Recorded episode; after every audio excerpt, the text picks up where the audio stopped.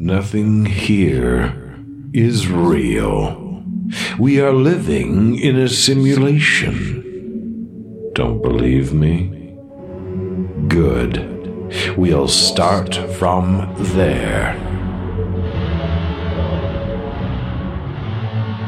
Episode twenty. All to Real.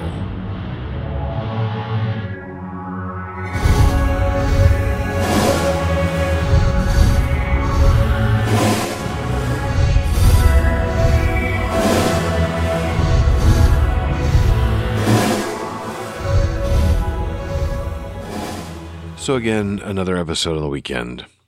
For those of you who are um, only listening to my feed, which I guess there's probably a few people there, you should be aware that this is part of a larger um, annual project, the Dog Days of Podcasting.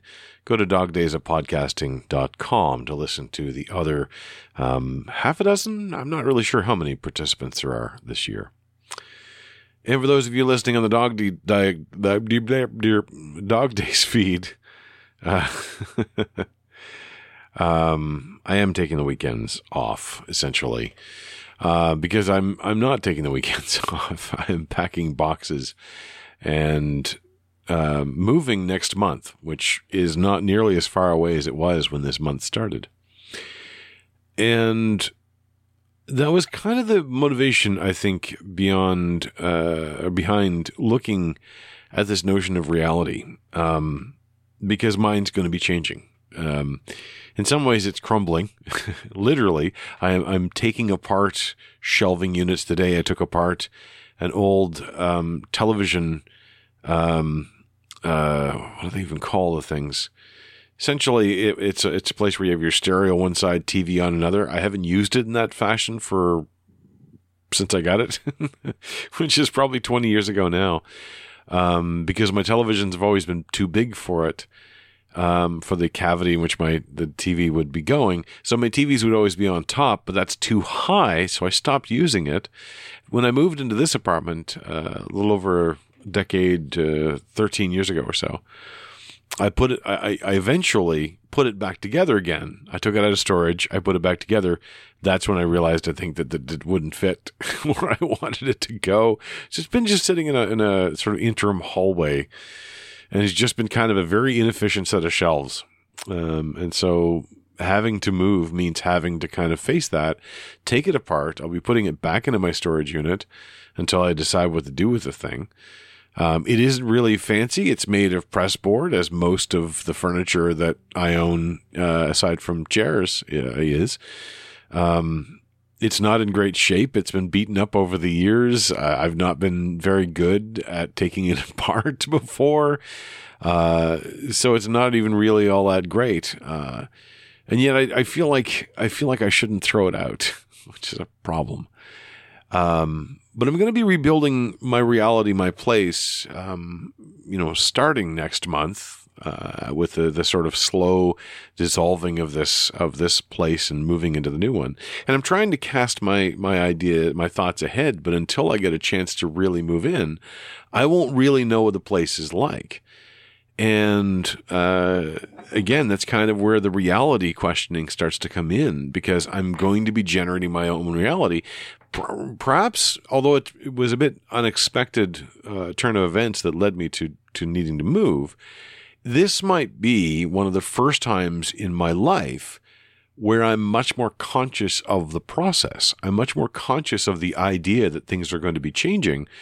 And I also know that over the last thirteen years of living here, I've become a lot more aware of who I am and who and what I do, what my processes are, what what little things and big things, um, you know, go through my mind, and and and how that interacts with the space around me. For a lot of my life, um, I've not really been conscious of that. And even even this process of becoming more conscious has really only happened the last few years. There's been little dribs and drabs as I try to improve a space to make it into the the space that I need. But most of the time, most of my life, I've really just accepted whatever space I had around me. I've dreamed of better spaces. I'm one of the first to go, like, hey, I would love to have a living room of this massive size and, a, and an office of this space, and I'd have all these things, but those are, are never realistic. So because of that, I never apply that thinking to actually doing uh, any of that. So so this is the first time where I want to take it slow. It's ironic because I'm going to be, you know, I'm taking it slow. We're going to be moving over, you know, the better part of a month. But it's also going to be very fast in there because I will need to push myself to try to move all the stuff that I've got. And I've got a lot of stuff that I've accumulated. But I'm not going to rush into getting the place set up. At least I'm going to try not to. I need to have a sort of minimum viable product. I have to have that space uh, in which I'm going to sleep. I have to have the space in which space in which I'm going to eat. Obviously, the, the bathroom has to be functional. It's it's functional now, so it's not really much of a of a of a task. But I won't have all of the bits and pieces in place for that. And of course, my office, which I want to define on my own terms, as opposed to kind of. So, to, for an example, the office I'm in right now, only a few months ago, did I kind of realize that I was over in one corner and I'd let the rest of the space just sort of pile up and get dusty. I didn't, I didn't, wasn't using it. And my conception of the space was that over there, that's where I might do crafting. Over here, this is where I use the computer. And there's still that sort of conception, but I've actually, I actually had made a commitment to organize that space, finally figured out a layout that I wanted, and then we sort of discover that we're moving. So it's taken me months, years to get to this point in this place. I don't want to take months and years to take to do that in a new place, but I kind of want to try to really restrain myself, which is very, very hard. I put down roots. I I have stuff. I've accumulated stuff over time, and it's hard not to accumulate more stuff. I'm really trying not to, but it it's it's tough. So, yeah, questioning reality right now, questioning what it means, questioning where the boundaries are, questioning where uh, my conception of reality is, questioning what's under my control, questioning what's not under my control, or actually maybe accepting what's not under my control and not worrying about that, that, that feels like a valuable exercise to me. Uh, and if I happen to stumble upon something extraordinarily convincing that suggests that we are living in a simulation, then okay, I need to figure out how to hack that simulation to get myself the things that I would want. But don't worry, I haven't done that yet. And so far as I can tell, nothing here remains real. It's all in change. Nothing actually is. It is only in transition from here to then, from now to that, now to there, or some other broken analogy. So take care. Nothing here is real.